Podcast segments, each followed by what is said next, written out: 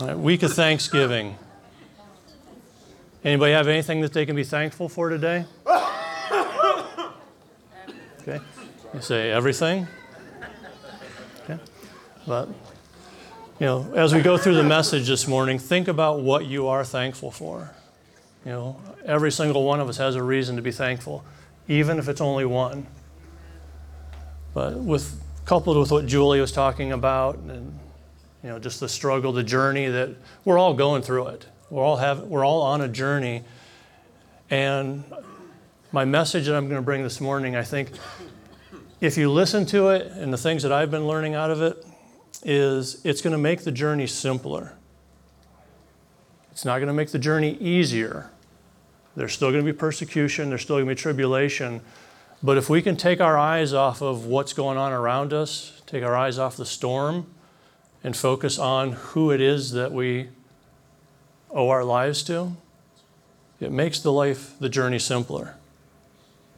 Because it helps you take things out of your life that don't belong there, that aren't helping you fulfill the purpose that God's given you, and moving into that. So last week, I talked about love and a bunch of different angles on it. Who remembers what I'm talking about today? And love and hate. We shouldn't be talking about hate in church, should we? How many of you did the assignment I gave you last week? Reading Romans 12 9. Let's see a show of hands. Who's, who did it? How many of you followed the instructions? Okay. All right, the rest of you, I will ignore you. Romans chapter 12, verse 9. Short scripture. Let love be without dissimulation. Abhor that which is evil and cleave to that which is good. And out of that short verse in Romans, Paul teaching us, is where I came up with the message love and hate. The way that I say that it's going to be simple, that if we follow what is taught here, what God's word tells us, is that if we love what God loves and hate what God hates, pretty much simplifies the life that we have, the decisions we have to make. And so in Romans 12 9, Paul says, Let love be without dissimulation. In other translations, they say dissimulation. Instead of that, they say hypocrisy. Let love be without hypocrisy. And what's one of the biggest complaints that you'll hear from people that aren't part of the church or have left the church? Hypocrites. That we're hypocrites, right? Okay. So, what does it mean to be a hypocrite? Okay? Simple definitions, right? Is that we say one thing, but we act a different way. Um, Webster's de- definition of it is, is hypocrisy is claiming to have moral standards or beliefs that your personal behavior does not conform to. You talk the talk, but you don't walk it. That's what a hypocrite is. And so, as Christians, we're to follow after Christ. We're to follow this example, the things that he taught. And, and when our life does not line up with that, that's hypocritical. And so let love be without hypocrisy or dissimulation. And dissimulation means it's concealed, deceitful, or hypocritical. And so let your love be without deceit. Let your love not be concealed. Because the love of Christ, if we hide the love of Christ, what are we doing to the world? We're taking away the hope that they've got. Because Christ is the only hope that this world has to find answers, to find salvation. And so if you and I are hiding that from the world, we're being hypocrites. We're actually taking away the hope that the world has. So don't be a hypocrite. Let your love be plain. Let your love be shown so that people can see it and know that it's what hope that they have. Um, a couple other translations take that same verse and they say, Love must be sincere. Let your love be genuine. And don't just pretend that you love others, but really love them. And so, to really love someone, you have to understand what love is. You know, do we all need love? Okay, it's part of our desire, our yearnings is to find love, to know what love is. And if we as the church continue to allow the world to define love, it's going to be a fake. It's going to be a counterfeit of what the true love is. Because one of the things we talked about last week is what is love? Or who is love is a better way to phrase it, right? God is love, right? And that's why when we say love never fails, we can say that because God never fails, because God is love. You can intertwine those verses back and forth all day long, and that's the hope that we need to rest our lives on. Is if God is love, love never fails. If it is true love. And so that's the difference we have to make is are we portraying, are we allowing God's love to transform us into his image? Not the other way around. We don't want to conform God to our beliefs. We don't want to conform or limit God to our level of faith. We want God to take our level of faith and do this to it. Make it something greater than it's ever been. And so God is love, and love never fails. Um, in 1 John chapter 4, verse 18, it says, There's no fear in love, but perfect love does what? Casts out fear. Casts out fear.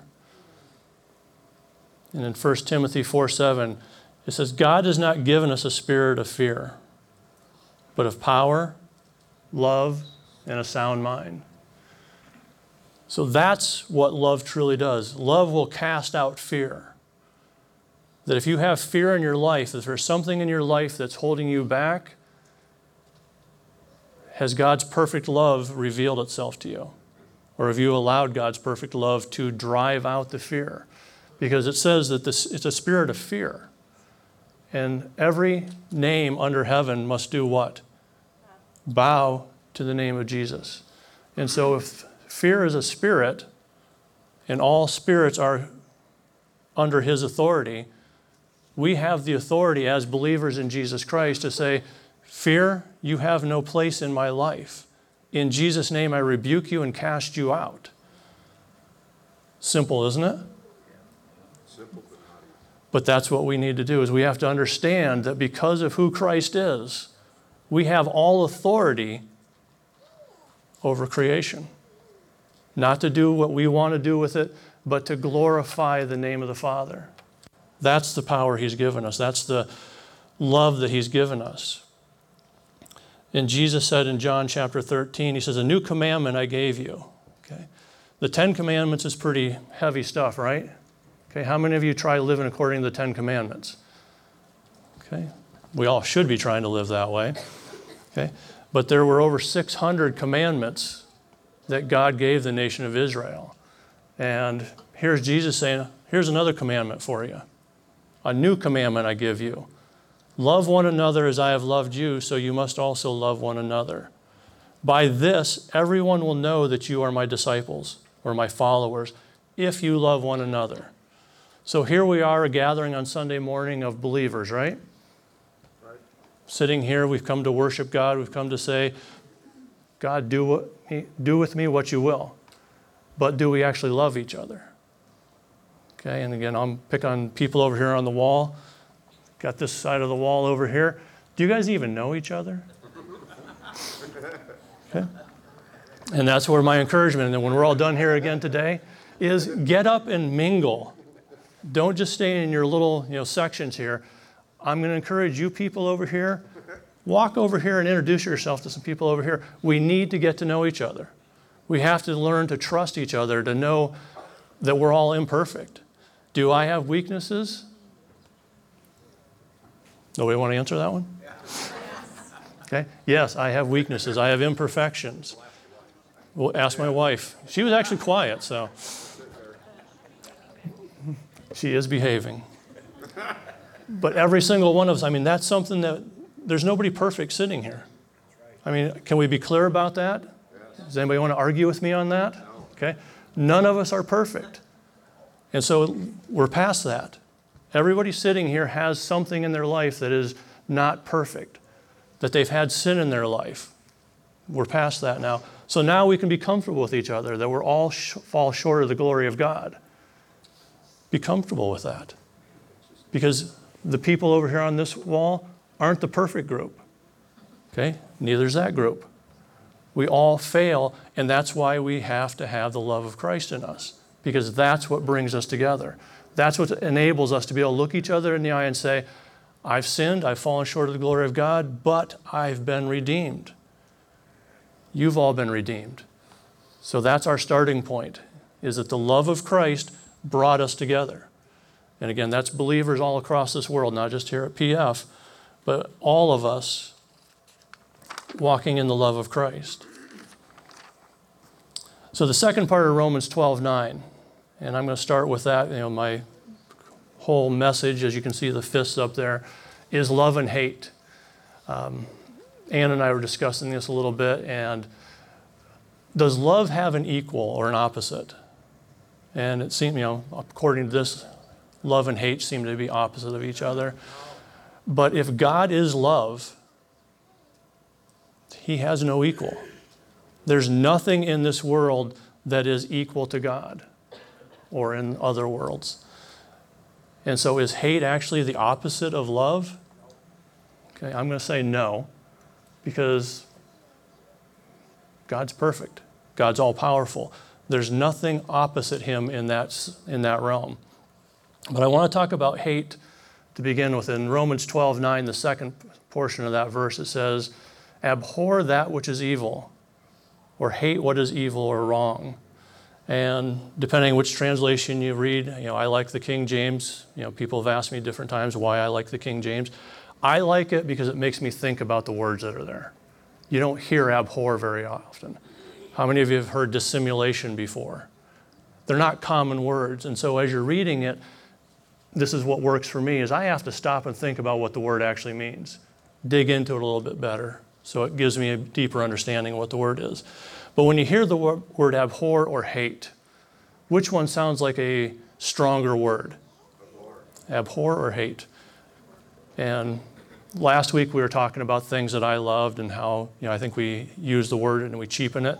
And I talked about my wife's wonderful apple pie and I got some flack about that. Okay? I do not love her apple pies. But in the different vein of that is the apple pie is gone and I hate that. Okay? I ate the last pie last Sunday. Okay? But my point with that again is do I really hate that there's no more apple pie? Or is it just, yeah, I'm a little selfish and whiny that there's no more apple pie? That's what I want you to think about with the word hate, is stop cheapening it. You know, we have three boys, and I don't know how many times we heard, I hate you. You know, brothers get in fights. They, you know, don't like that somebody else is playing with their toy. Well, I hate you. Do they really? Okay. Do we really take the word and again take it for what it's supposed to mean?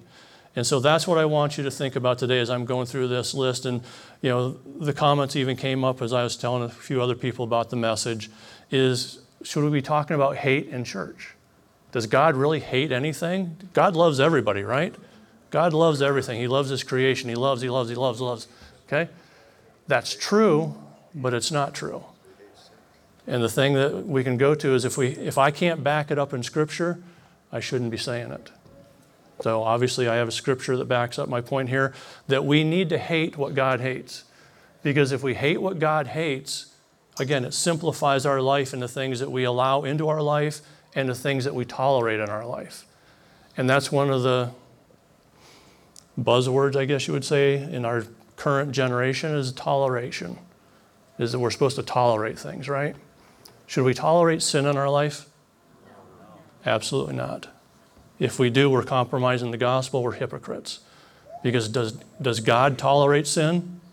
No. If he did, he wouldn't have sent Jesus. Simple as that. God hates sin. And so he sent his son, Jesus Christ, to redeem us from the consequences of sin that we have in our lives.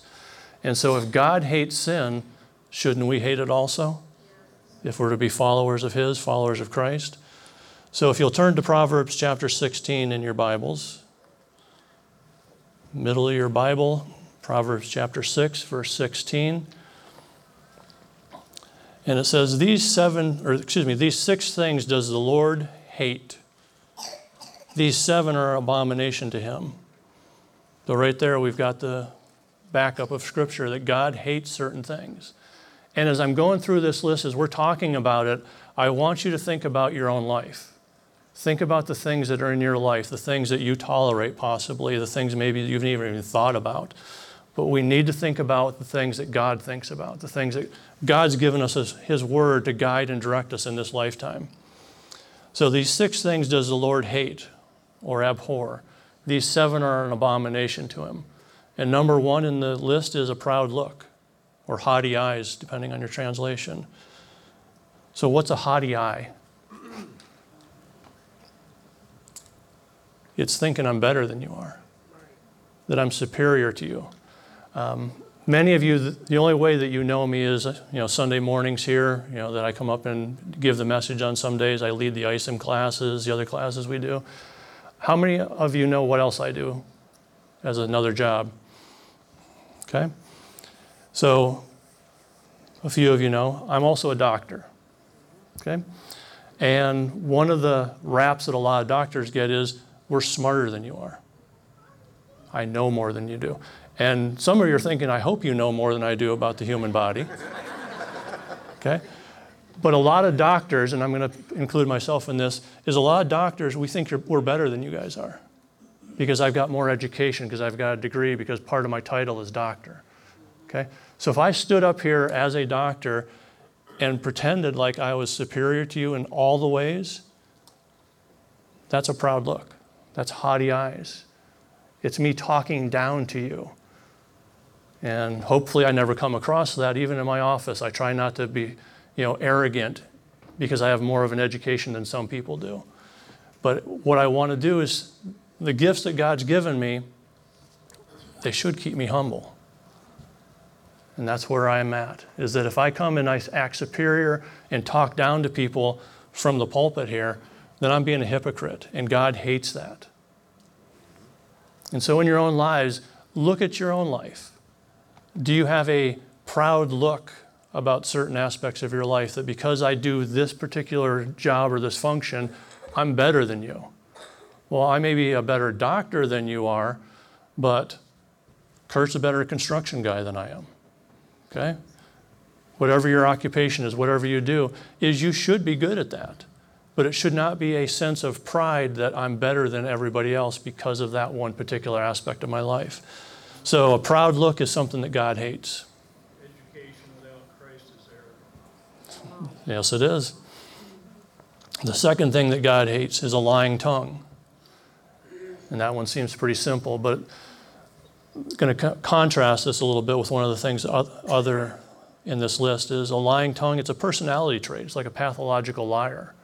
Is God hates that. God hates the lies coming off of your mouth. And so don't be a liar. Pretty simple. Number three is hands that shed innocent blood. And one of the commandments that ties into that one very closely is you shall not murder. Okay, hands that shed innocent blood. So, what that does is it says that God hates if I were to just go kill somebody for the sake of killing them or because I wanted something that they owned. I shed innocent blood because of my own selfishness, my own desires. God hates it. You shall not murder. Number four, a heart that devises wicked imaginations or plans. This is something that God hates. And we'll take this in Matthew chapter 5. Jesus gives us two examples that as Christians, we're held to a higher standard than the rest of the world. You know, even the Old Testament, it said that, you know, you shall not murder, you shall not commit adultery. So the physical act was what the nation of Israel was guilty of if they actually committed it. But Jesus gave us a higher command, a higher law in Matthew chapter 5, where he says that if you're angry with your brother in your heart, you've committed murder. If I look at a woman or if I, you know, look after her in lust in my heart, I've committed adultery.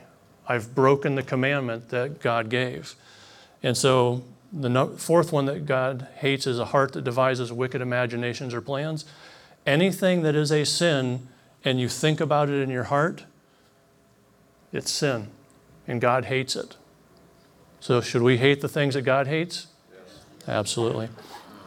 The fifth thing that God hates is feet that are swift and running to mischief or wrong. The previous one, the heart that devises wickedness is a matter of the heart.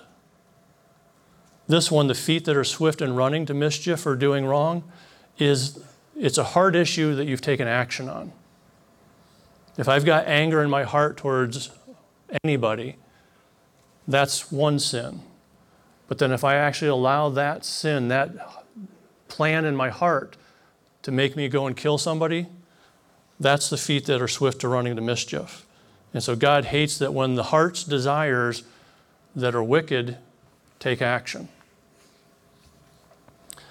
And then number six, a false witness that speaks lies. This is a heavy one. This is the difference between the number two, I think it was, yes, lying tongue, and a false witness that speaks lies. Seems like they're about the same thing, doesn't it? Okay, but they're different enough that God gave us two different sins there, two th- different things that He hates.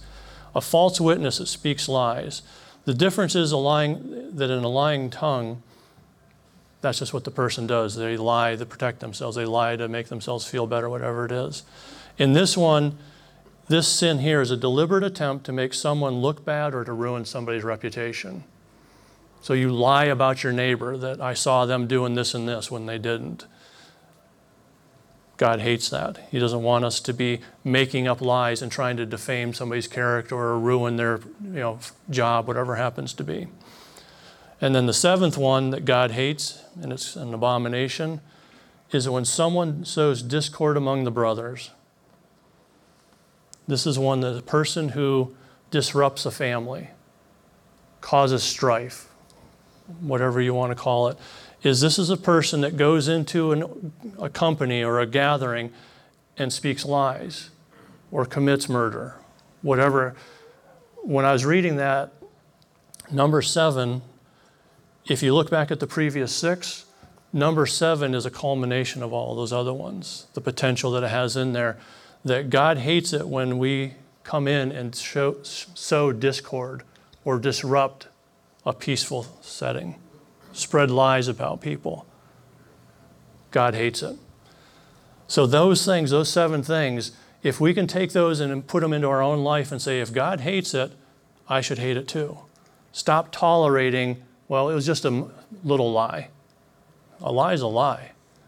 Little or not, God hates it.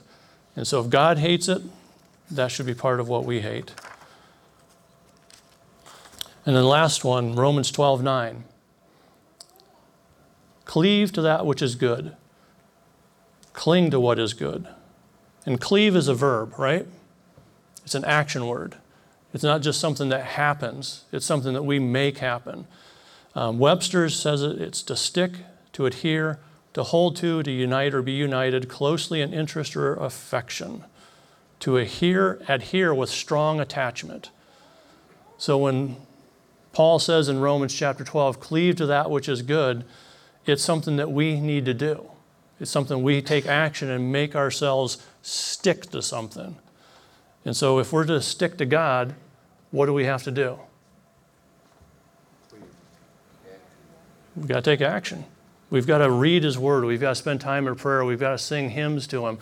We have to make an effort to cling, to cleave to God. Um, in Genesis chapter 2, verse 24, it says, A man shall leave his father and his mother and cleave to his wife, and they become one flesh. Okay? So when I was younger, I left my parents, got engaged Ann, married Ann, and we've become one flesh. Not completely, because we still have communication issues, still try to figure out what we're saying to each other sometimes. But we've got to know each other better. We're more united than we once were. And so cleaving is an act that constantly has to be renewed, taken day by day. And that the longer we've been married 32 years, known her for 34 years, um, know her better than I used to. Okay? We have more of a united front, if you will, a united life than we once did because we've put effort into it. We've made the time to get to know each other, and we're still getting to know each other. I mean, there's still things that I'm able to tell her stories from my past. Well, I never knew that. Okay? It's a constant state of getting to know each other at a deeper level. And that's what God wants for us to do. Is he wants us to take his word. He wants us to take the the songs that have been anointed and sing them so that we can become more united with His heart, cleave to Him in a way that we've never done.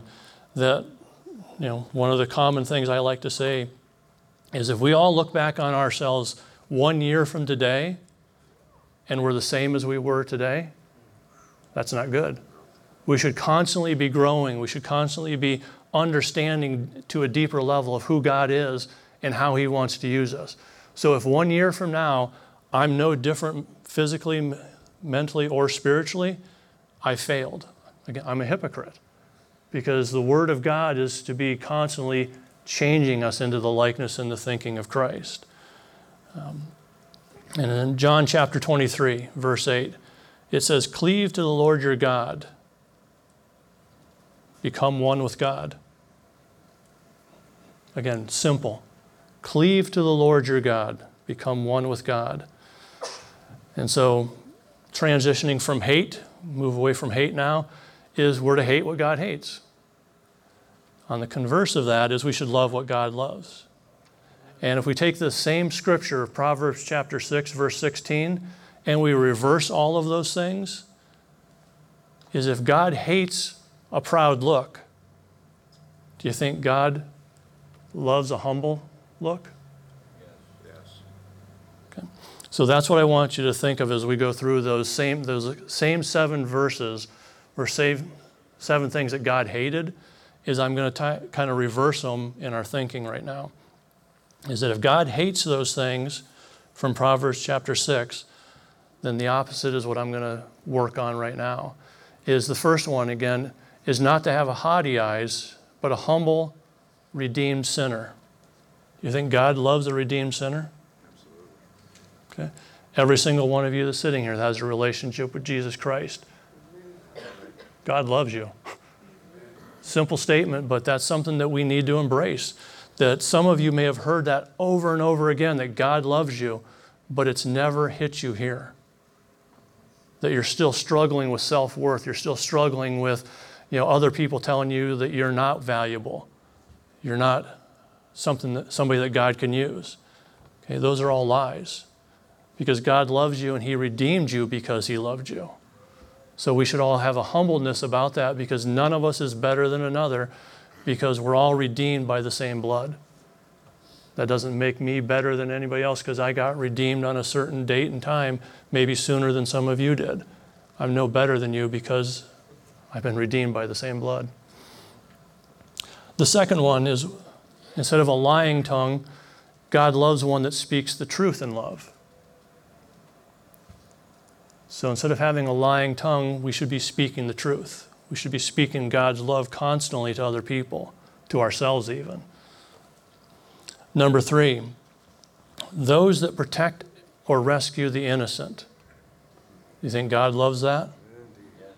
Mean, so many of the scriptures were told that Christ came to set the captives free, right? He came to break the chains off of people. He came to mend up the brokenhearted. And so, if we're part of that, if we allow ourselves to be used by God to help those things happen, God loves that. Um, many of you have heard, you know, we talked about the Restoring Hope dinner. And how many of you were here at the Restoring Hope dinner? Did you have any fun? Absolutely. Okay.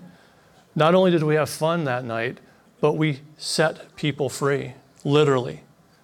That when people come in and they fight over a bidding war over a cake and have fun doing it, those actions literally set people free because we're able to take that money and give it to these two different organizations and say, go get a girl out of sex trafficking. You think that doesn't change her life or his life? Okay. So, those that protect or rescue the innocent, God loves that. And so, all of us have a part that we play. We may not be the one, you know, using that particular example, you may not be the one that is trained to be able to go into a brothel and take a young girl out of sex trafficking. But if you've provided the funding for them to be able to get there and do it, you're part of it. Part of the blessing is yours. The fourth one, a heart that thinks of what is true, honest, just, pure, lovely, virtuous, and praiseworthy. So if you focus, if you allow your heart to constantly be thinking about the goodness of God and virtuous things, God loves that. But if your heart is constantly thinking on ways to get, get one over on somebody else, to get revenge on somebody, that doesn't please God. God hates that. But when you're thinking of good things, how can I help this person? How can I become more like Christ? Those are the kind of things that God loves.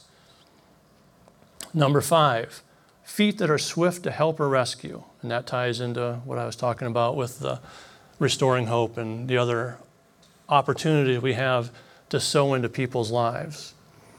Number six, one who hears lies and will speak the truth. This is a tall one because all of us hear people speak lies and we know it's a lie. But in Christ, are we willing to stand up to that and say, what you're saying is a lie?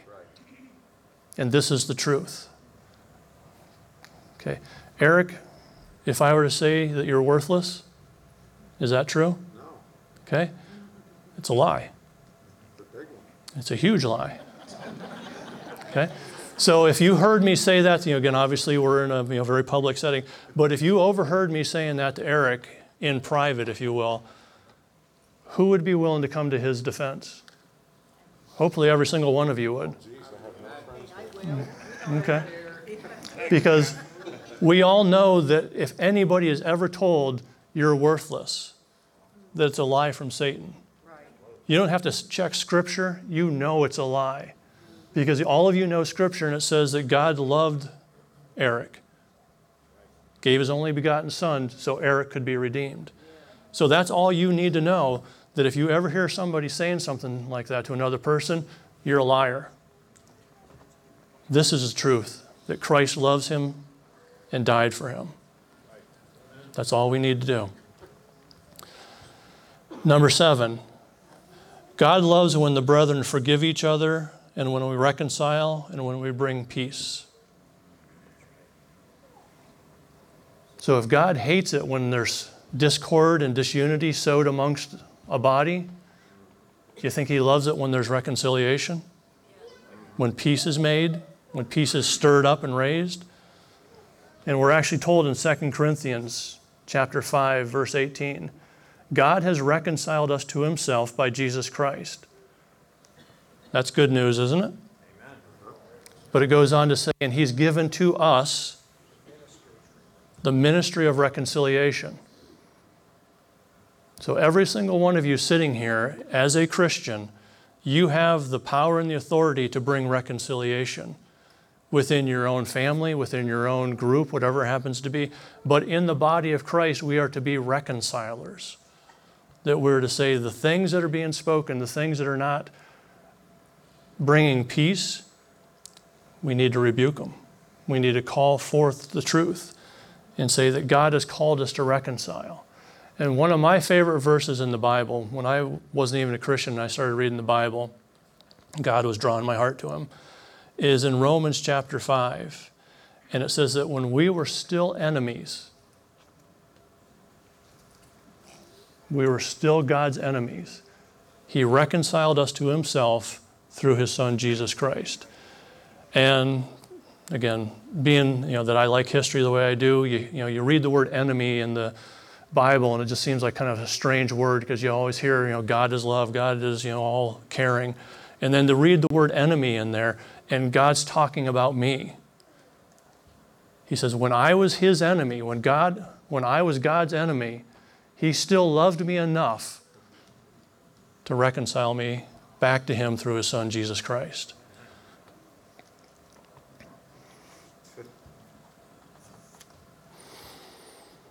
Like that one's so it's one of the again one of the first verses that i mean really stood out in my life when i was reading the scriptures and i still wrestle with it you know 24 years later 25 years later trying to figure out exactly what that means that how could i have been god's enemy when he's all love?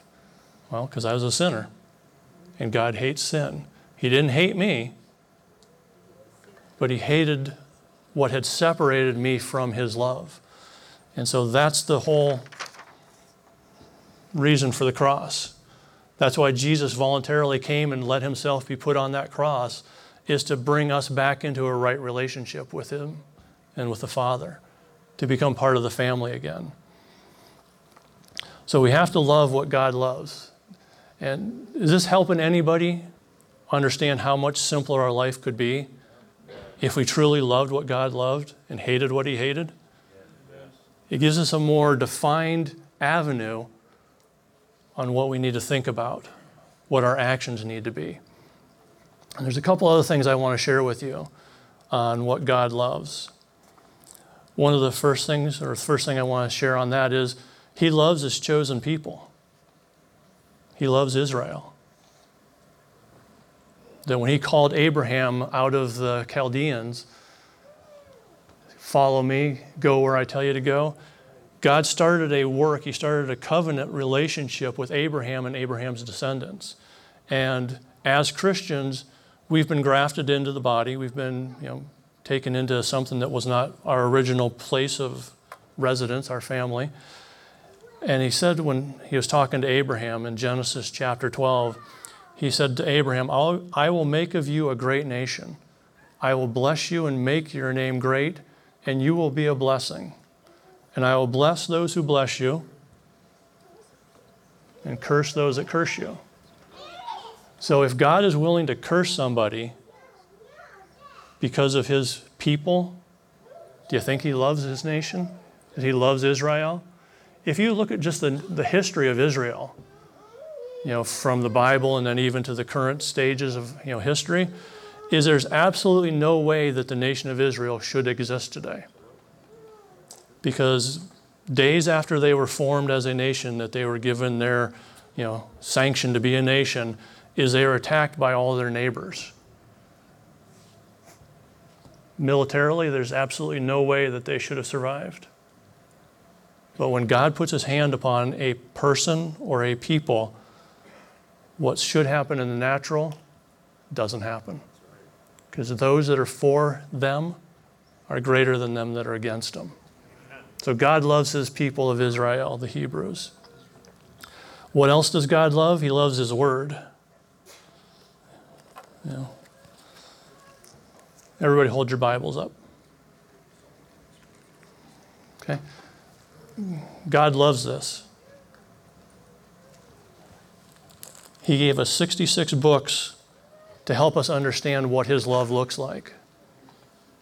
You know, there's a, you know, there's extra writings, there's the lost sayings of Jesus. How many of you have heard of those? Is there enough in this book to keep you busy for a lifetime?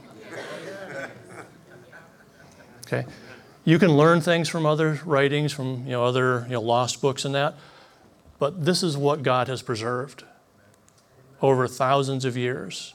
He has kept His word intact because He loves His word. He loves what His word can do for us. And Jesus is the word, right? So does He love His word? Absolutely, because Jesus is the word. This is the word we have written down to help us you know, live and guide our lives. But it's only through the power of the Holy Spirit leading and teaching us that this thing comes to life. So God loves His word, we should love it too. That's why, you know, some of you are probably tired of me saying this, but that's why I encourage you actually bring this thing with you. Make it a habit that you're actually picking this thing up and making a dedicated effort because this is heavier than your phone, right? Take ladies, this takes up a little more room in your purse, except for Kathy's purse. Is it requires more of an effort, but love what God loves. Let people see you with this thing. Because if they see you on your phone, that's say, oh, they're just on Twitter or Instagram or whatever it happens to be. But if you're actually reading this thing out in public, you're testifying of what you love. And people are going to see that. Um, of all the scriptures that I've referred to, this is the only one that I actually found that says, God loves this. It's the only one I'm going to use today, and it's 2 Corinthians chapter 9, verse 6. And so if you have your Bibles, go ahead and turn to that real quickly. 2 Corinthians, just go to the right of Romans. 2 Corinthians chapter 9, verse 6. But this I say He who sows sparingly shall also reap sparingly, and he which sows bountifully shall reap bountifully. So that's just a principle right there in so many different ways. It's not just talking about finances. Verse 7 Every man according as he purposes in his heart, so let him give, not grudgingly or of necessity, for God loves a cheerful giver. And so you can apply this to finances, to your tithe, to your you know, resources in that way. And if you come and you, buckets are gone, but if you come and drop your tithe in here and you're mumbling and grumbling the whole way up here, it's like, oh, I don't want to give this today, but I'm going to do it anyhow. Is that pleasing to God? No. Okay. God wants you to be cheerful because what you've been given, you know, if He's given you $100, He asks you to give Him $10, He's blessed you, hasn't He? That you have money in your hand that you can drop in to show Him that you love Him. So God loves a cheerful giver. What about your time? Does God want you to give time? You know, He's given you 24 hours today. He wants you to give some of it to Him. And so, are you a cheerful giver when you say, All right, God, I'm going to give you 10 minutes of reading this thing? But, but if you do it begrudgingly, it's like, Oh, it's just, I got to do it. I know I should. But you do, and you sit there and whine and complain, Well, I could be doing this or that, or the bills are on, or whatever happens to be, is you're not getting it. God loves you to be cheerful when you give him your time, when you give him your life, when you give him your finances. Is God wants you to be a cheerful giver because that's what God loves. Do you think God was cheerful when he gave Jesus Christ to die on the on the cross? I think he was. Because he knew what the reward was going to be.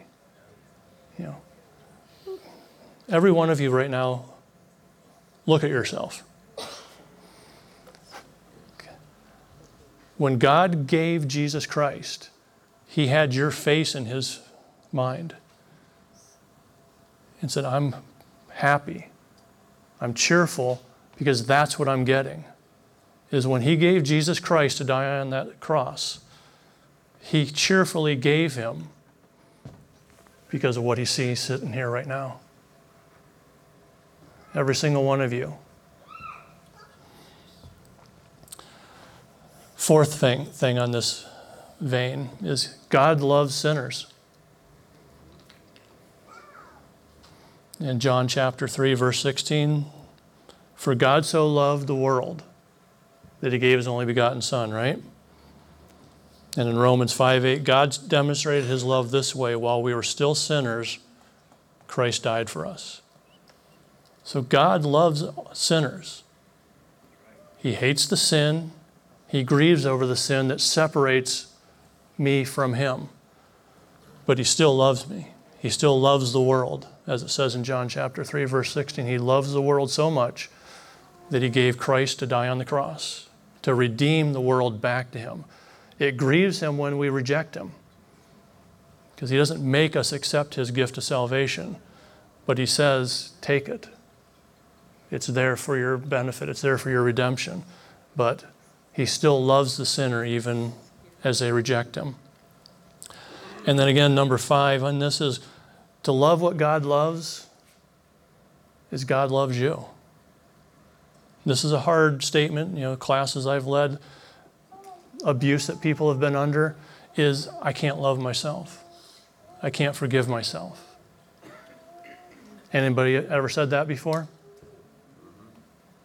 Okay.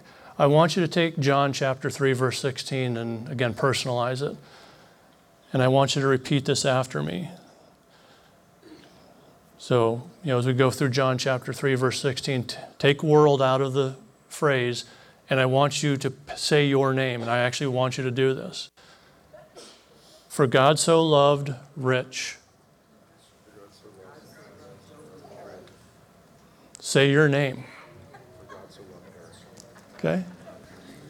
Who does God love? So if God loves you, you should love yourself also.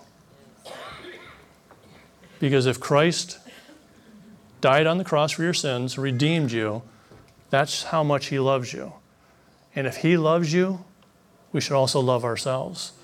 Not in a selfish way, not in a you know, vain way, but in a way that if He loves us enough to give us the most perfect gift in the world, we must be worth loving. If it's difficult to love yourself, you need to spend more time with God, asking Him to reveal Himself to you, reveal truth to you. So love what God loves and hate what He hates. Simple message. And again, this is a Thanksgiving week, right? Find something to be thankful for. It's easy. You just have to look. You have to determine in your heart that even the struggles you're going through, you should be thankful for. Because the struggles that you're going through, they build up your faith. They demonstrate God's love to you. They demonstrate who your friends are, even. And that's an important thing is we need to understand that as a body of believers, we need to be there for each other. We need to walk alongside when there's loss. We need to walk alongside when there's struggles. Because God didn't call us to do this on our own. He called us to be a body that works together for a purpose, and that's to glorify Him. So it's time to reflect on goodness this week with Thanksgiving coming up as you gather with your family, friends. Reflect on the goodness of God, His protection and His blessings, His grace and His mercy, His Son and His Holy Spirit. And in 1 Chronicles chapter 16, it says, Oh, give thanks to the Lord, for He is good, for His mercy endures forever. Save us, God, of our salvation Gather us together and deliver us from the heathen, that we may give thanks to your holy name and triumph in your praise. So let that be your you know, prayer. That because God is good, because of what He's done for you, that's more than enough reason right there to give thanks, to celebrate Thanksgiving.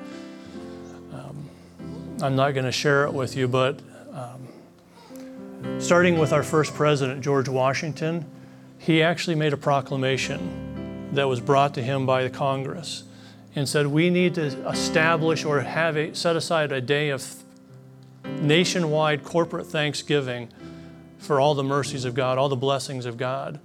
Um, it's easy enough to find if you go online, and it's a proclamation from, I think it was 1789. And in it,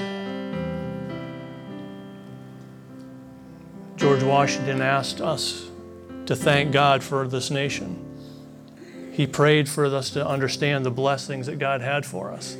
And you should go and read this at some point. Um, there's actually, I posted one up on the information desk. I think it was actually Grover Cleveland.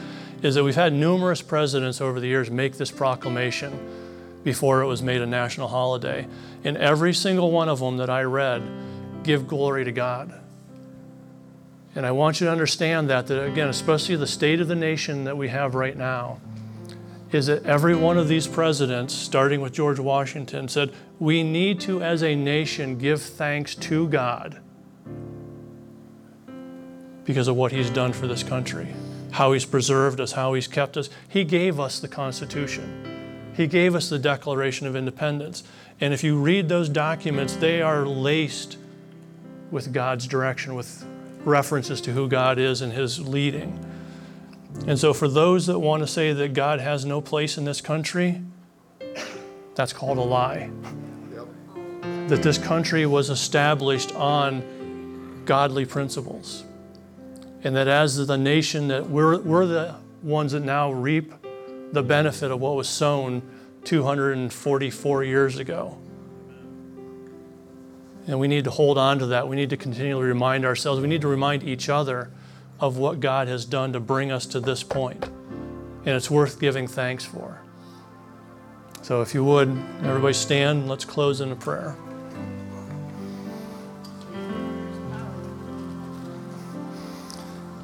Heavenly Father, Lord, I thank you for your word. I thank you that we have the freedoms to gather here together and just lift up your name. I thank you for your Son, Jesus Christ, and his willingness to sacrifice himself that we may be brought back into a right standing, a redemption with you. We thank you for the Holy Spirit that lives in us and lives with us as we struggle and walk through this life. The days that we have, Lord, we don't know how many they are, but we thank you each day for a new breath of life, that we may proclaim your love and proclaim your goodness, and that we'll be an example, Lord, to the world and those around us. That we can be part of your hope that people are looking for. So as we go forth from here this week, help us to celebrate you each and every day, not just on Thanksgiving Day, but that your goodness will constantly be on our minds and we will think on the things that please you, that we will love what you love, and we'll come to hate what you hate. We give you the glory and the honor in Jesus' name. Amen. Go be blessed, enjoy your families, and be thankful.